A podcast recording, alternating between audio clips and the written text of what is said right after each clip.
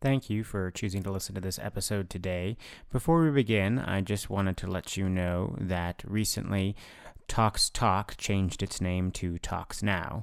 So during this episode, at multiple points, you'll hear us refer to Tox Talk and the website Tox Talk, but you can check out all that great content at Tox ToxNow, T-O-X-N-O-W dot O-R-G, and follow us at our Twitter feed at Tox Now. So same great people, same great content, just a slightly different name. Thanks for listening. We'll continue with the episode now.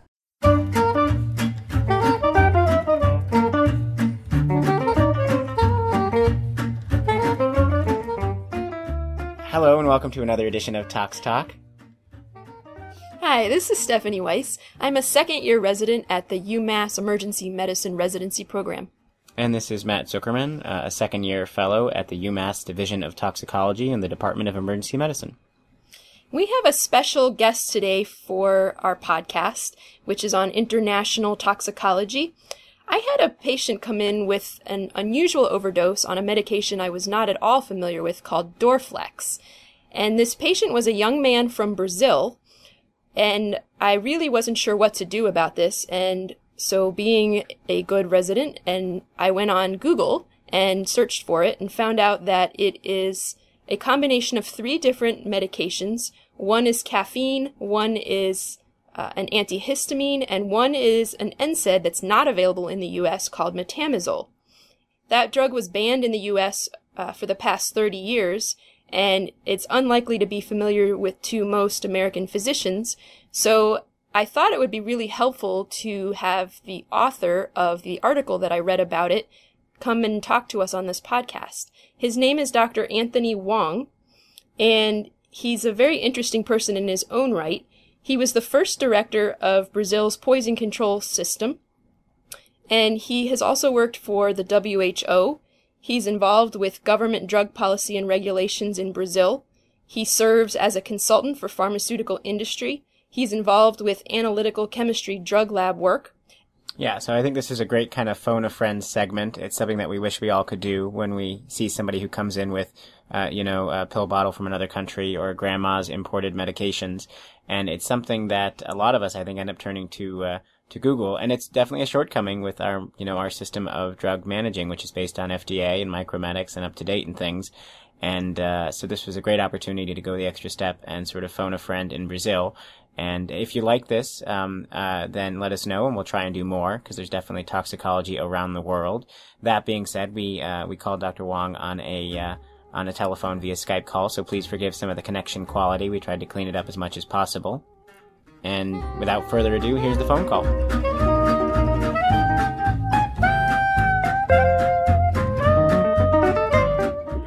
Hello. Hi. My name's Stephanie Weiss. I'm trying to reach Dr. Anthony Wong, please. Moment, please. Okay. Oh. Dr. Wong? Yes. Hi, Dr. Wong. This is Stephanie Weiss. I'm the resident from Massachusetts who is emailing you. Yes, yes, yes. I, I was awaiting your call. Okay, great. Do you have some time to talk right now? Yes. Okay. That's why I'm here. Great. Thank you. I appreciate it. And hi, Dr. Wong. This is Matt Zuckerman. I'm one of the Tox Fellows. Okay, great. Well, what I would like to what I would like to do then is just briefly explain that I because I had a case this was actually a year ago now of a patient who had taken Dorflex, which I'd never heard of before, and it was a young man from Brazil. Yep. And basically, I started looking up some information about it on the internet, Yep. and then that's how I found an article written by you and, and found out about you and wanted to talk to you about it, Right. and thought it would be interesting to have you uh, tell us about Dorflex and just Mm-hmm. uh, giving advice because this is not available in the United States. Mm-hmm. Um, so just some advice for American physicians dealing with uh, patients who may be taking medications from their their home countries. Uh, but no problem. I'd be very, happy to talk to you. But look, uh, oh, evident no problem that we have, uh, we, we have both ways, uh, about using medication. Uh, sometimes I get patients coming from the United States with, uh, certain names or brands are very different from the ones that we have here. Uh, it's not all medications, uh, that are, um, registered by the FDA in the U.S. is, uh, automatically registered from Brazil. Uh, in the past, uh, very clear and very close past. I was one of the consulting members of Anvisa. Anvisa, A-N-V-I-S-A, which is the Brazilian FDA. And uh, I was on consulting, uh, saying whether some medication should be registered here, whether it came from Europe, Japan, or the U.S. And I'll be very happy to uh, for you if you have any questions. Uh, send me an email, shoot me an email, and I'll try to answer as soon as possible about any uh, medication that you have coming from Brazilians. They're quite good. You're Massachusetts, right? Correct. Yeah, there's a big Brazilian community there, I know, and uh, so they're probably are taking medications, home medications that they trust.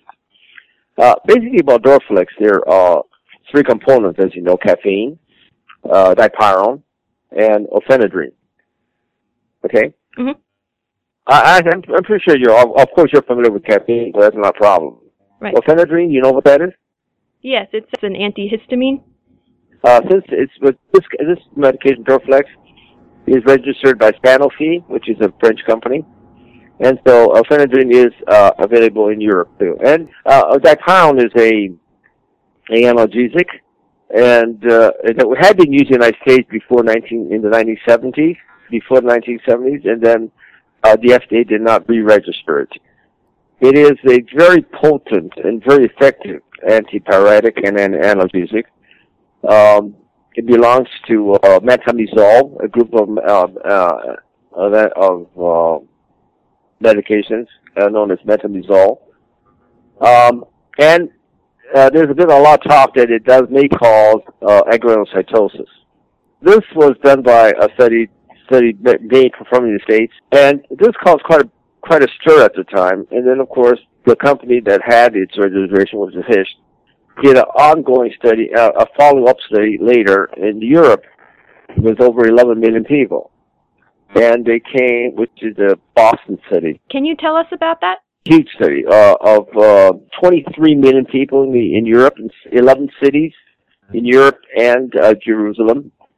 Uh, that where that power was registered at the time, and they came up with very different numbers.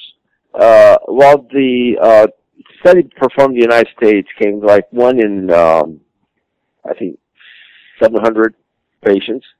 Uh, the, the, this this huge study uh, came up with a figure of one in one million doses of granulocytosis. And for this reason, it has not was not was continued still in several cities in the, in, the, in several countries in Europe. There's still some uh, discussion about that. And then further later on, so uh, what happened is that they discovered that the study, two gentlemen from the United States, is that they used uh, they pay, they they they based their studies on uh, three studies with a lot of other uh, derivatives of dipyrone. That- It's got the same nuclei, a nucleus as the dipyrone, except that it's got a different toxicity. Mhm. It's much like you comparing uh, acetaminophen with phenac- phenacetin. Acetaminophen, as you know, is Tylenol. Right. And phenacetin is also a derivative, uh, it's very similar to Tylenol, except that it causes renal problems. And they're basically uh, very similar drugs. In fact, they one is metabolites of the other. Okay? And that's the same thing with Butazolidin and dipyron. Dipyron is very safe, but Butazolidin has been known to cause uh, hematological problems. So when you get these, uh, so uh, just saying that, our, our, experience with dipyron is that it's very, very safe. The incidence of granulocytosis is one per million doses. So it's very small. Uh, other studies have shown that, uh, uh, in fact, uh, uh, acetaminophen has a greater incidence of granulocytosis. That acetaminophen has a greater incidence of agranulocytosis? Wow. It comes up like something like one per million, one per million doses for uh, dipyron, and for um, acetaminophen, acetaminophen will be about one per 900 or per, per 800,000 doses. Wow. I didn't realize that. Do you commonly see this type of overdose in your practice? Well, no, no, it's not common. Uh, people don't usually use that uh, as an overdose, um, like uh, ox- as different from oxycontin or something like that. in the States. Uh, it, it is it is part of. Uh, people have it at home. It's an OTC, so you have it at home, and uh, but I don't. We don't really commonly see overdose with dipyrone. It, but it does happen, but it's not a very common thing. Can people buy that over the counter, or do they have to have a prescription? No, that's a Dorflex is an OTC, over the counter drug. And then one question you had briefly mentioned emailing you if we had a question about a Brazilian overdose, but I was just wondering um, if there's any particular reference that you find useful internationally. If you have somebody who overdoses on a drug from another South American country or something else, we typically use drug databases that are very country specific. Well, what you what we usually do is, uh, if I, if I, for example, I'm not sure what a medicine is, uh, what, what the compound or what are the constituents of a, a particular drug. Uh, in Brazil, I go to Google BR, and then I find out what that, that brand, what's the constituents of that brand. Okay? Uh, we do not have a national database. Right? What we can do is try to go into Anvisa, uh, and that's www www.anvisa.gov.br. Uh, that is the uh, Brazil's FDA. But it's a very complicated procedure. It's on Portuguese.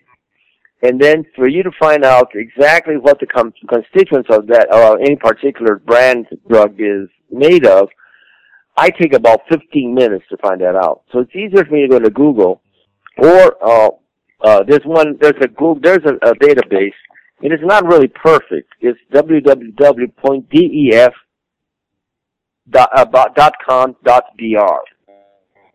It's a uh, publication, much like the PDR in the States.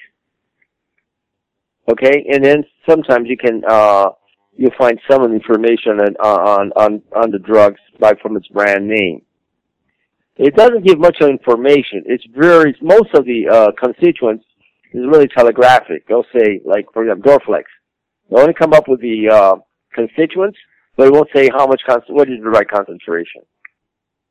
I apologize for that, but we have not been able to get any company or person interested in giving, putting up, uh, the, putting up in a way that we can really find out what it, what are the concentration of doses.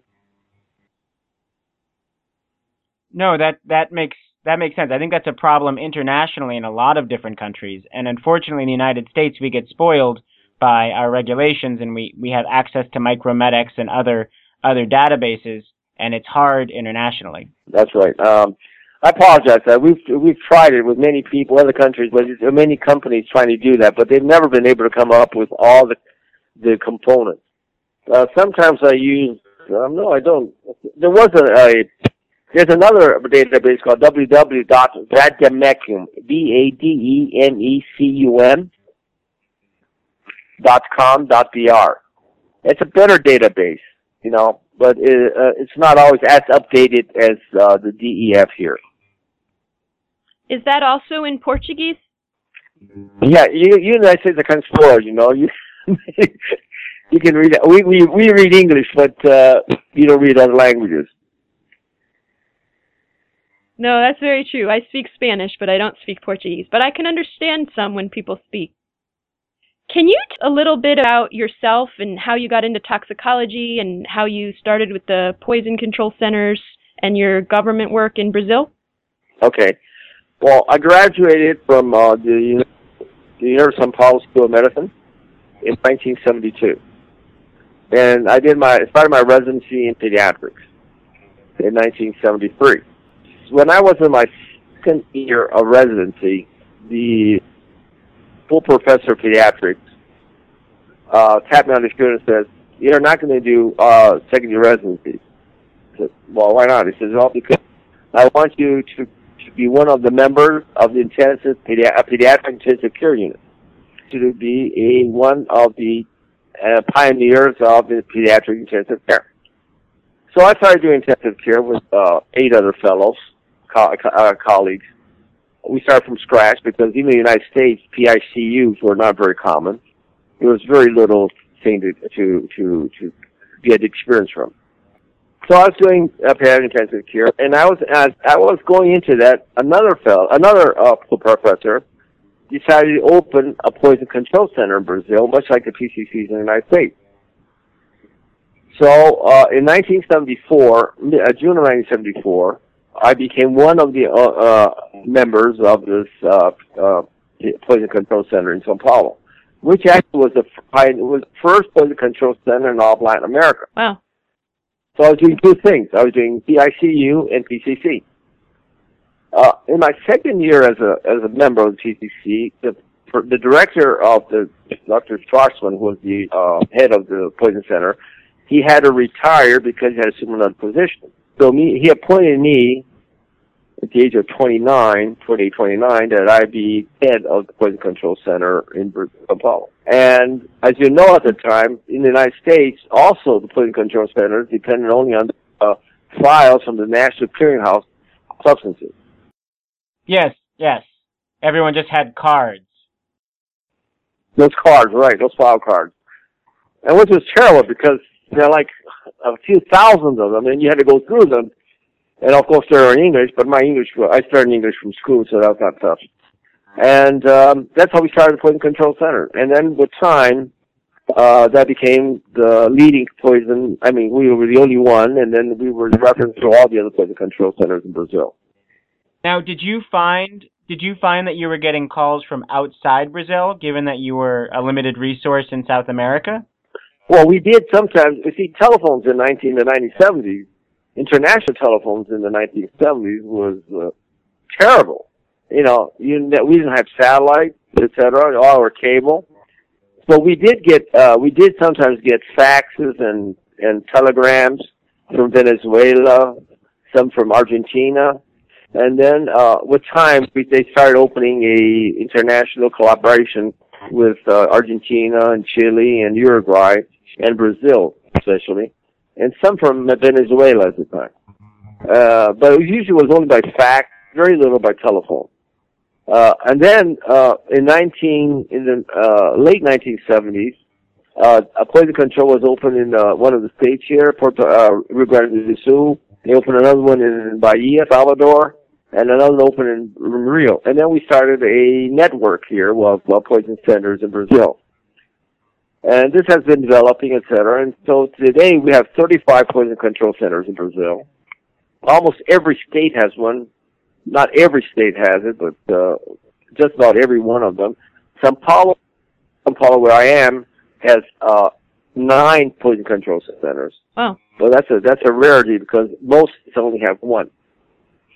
Uh, we are not as as uh, united as you are, but there are uh, there is a entity that uh, that sort of congregates all the poison centers. Uh, we get meetings like every other every other year, uh, so we exchange views. But it's we're not as united and as strong as the American Associ- uh, American Association. And do you find that most of your calls are from individuals or from healthcare providers? Uh, I would say about 60% are from here healthcare providers and 40% from home because probably like in the United States, most physicians are not familiar with toxicology. They know hardly anything about pharmacology. And so anything that happens, they call us and, uh, but our calls are not as numerous as the United States because many doctors think that they can treat, uh, uh, poisoning. Uh, but more, the most important thing is that most doctors, since toxicology is not taught in any of the other schools, uh, they don't think of poisoning as a cause of disease. They usually think, oh, this child is, oh, he's, he's got, he's a little sleepy. Oh, probably because he got some virus or something like that. Or even if it's a little bit of poisoning, he thinks, oh, it'll go away by itself. He doesn't know how to go through the procedures, the, the normal procedures for identifying a drug. So do you think that toxicology is, so do you think that toxicology is gaining recognition in your region as as sort of you're doing this this uh, poison control work and, and raising awareness? I think that we are uh, we're we're really it is getting more and more relevant. People are getting even more and more important. The only school that has a formal course of uh, clinical toxicology is my school, School of Medicine of University of Paulo, because I sort of foster that. Others only have it as an optional course, or they take take it along. Um, if sometimes the kid, the, the, the students pass by the pediatric department or that there's somebody that's interested in toxicology, but there's no formal course. The only formal course that I know of is the University of Sao Paulo. Um, I think it is getting more relevant because people are getting more and more aware because more in the newspaper, and so people will come kind of think that it could be poisoning, but it's still not as uh, relevant or as important as the United States. Uh, you are much more organized because all your all the hospitals have some type of diagnostic system. You have Micromedex in every place. Well, here I think that there's only a handful of schools or you know or, or entities that use some type of database.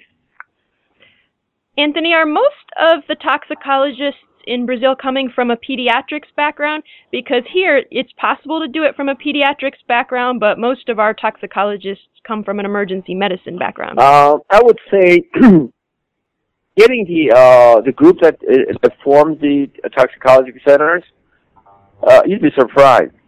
But most of the heads of the poison control centers here, about a third of them are pharmacists. About maybe about 20 are, uh, have a pediatric background. Uh, about 40% have uh, some type of clinical background. And of these clinical backgrounds, maybe half of them would have some emergency background. Right? And others are persons that deal with snakes, etc., because they come from the north and northeast of Brazil. And in those places, uh, there's a lot of uh, uh, of uh, envenomation from uh, snakes and, and uh, spiders and things like that. So that's pretty widespread. You know, like one of the poison control centers, and the one of the most important ones is down in Rio Grande do Sul the head of that one is a veterinary doctor and not a, not even a clinical doctor. So he or she can treat not just uh, people poisoning but also animal poisoning. That's right. Yeah, but anyway, because he started studying uh, poisoning in um, with animals, and uh, he got some expertise. So he's the head of the uh, the, uh, the, the department. He's not an MD. He's a like a veterinary doctor, but under his under his supervision, there are other uh, physicians. So but he he you know it really depends on how how ambitious you are and how much you can uh, get an influence in getting funds to to to funds to keep your uh, your center going. Well, and that's that's a big deal here too. One of one of the reasons the poison control centers are so close knit is it seems like every year um, one of them is threatened to be closed because they all they all rely on separate funding from different states, and when there's not enough money, they they threaten to close them, and so um, there's a lot of fear in a lot of places in the U.S. that uh, the poison centers might might close, or some of them might close. Yeah, yeah I think I think um, um, um, finance is a is a major uh, way to together. Has anyone ever looked in Brazil at uh, whether the poison control centers are able to save money ultimately by by stopping people from going to the hospital who might have come otherwise? Because they've done studies here uh, on that topic that if people call the poison center, then they can get advice and maybe they won't even go to the ER in the first place.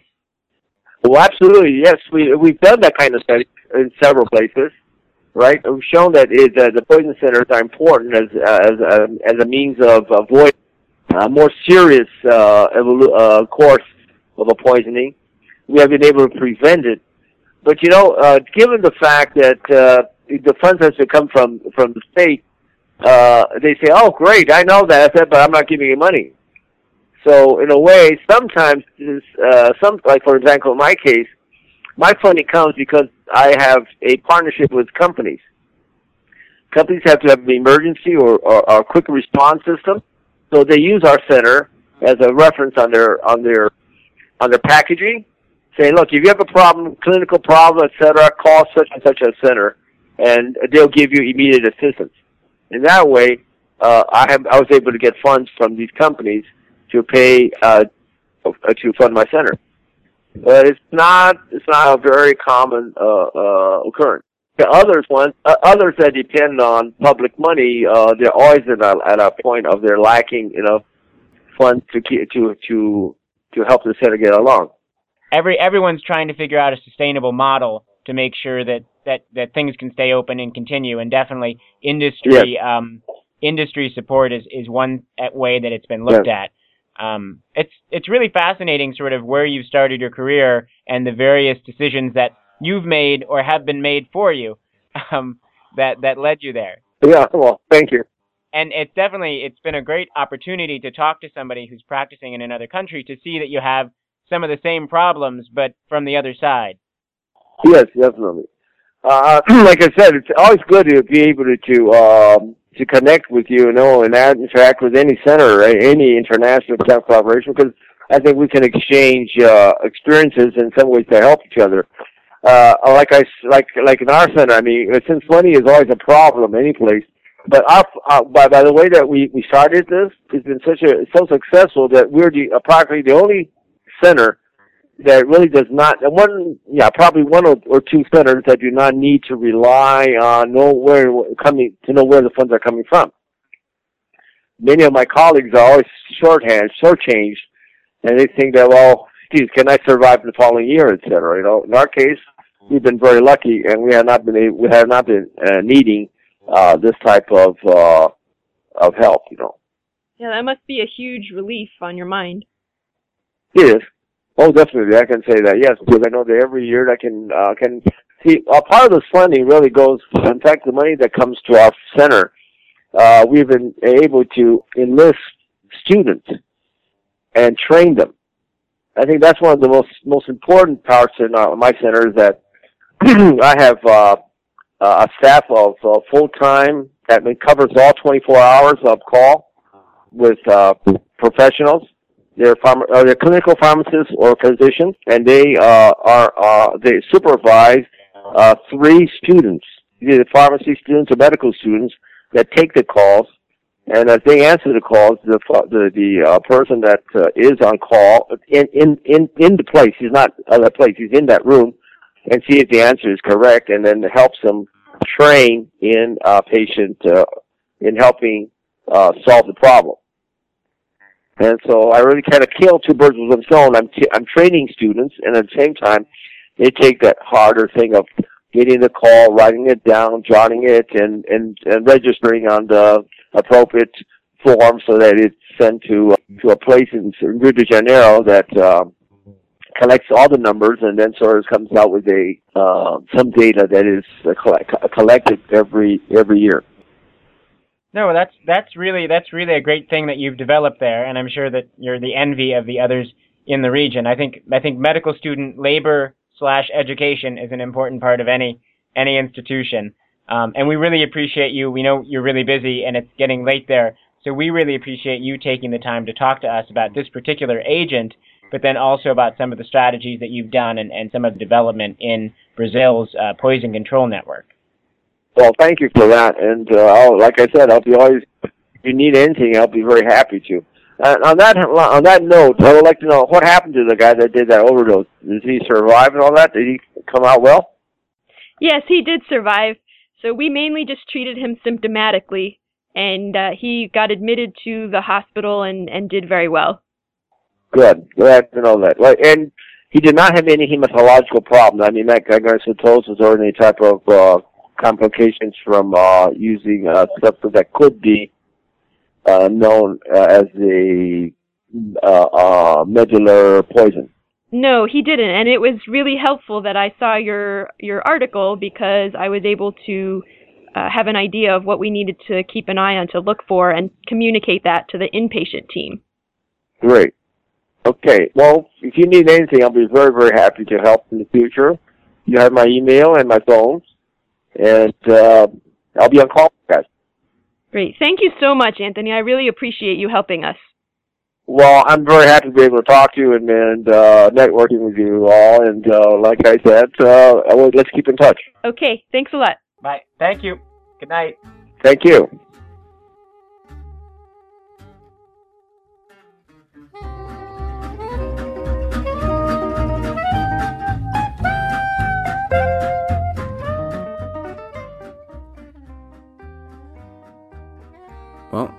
Concludes this episode of Tox Talk. I want to thank you for joining me. Once again, Tox Talk is a toxicology podcast from the UMass Division of Toxicology. You can find us on Facebook or Twitter and get more information about our episodes at our website.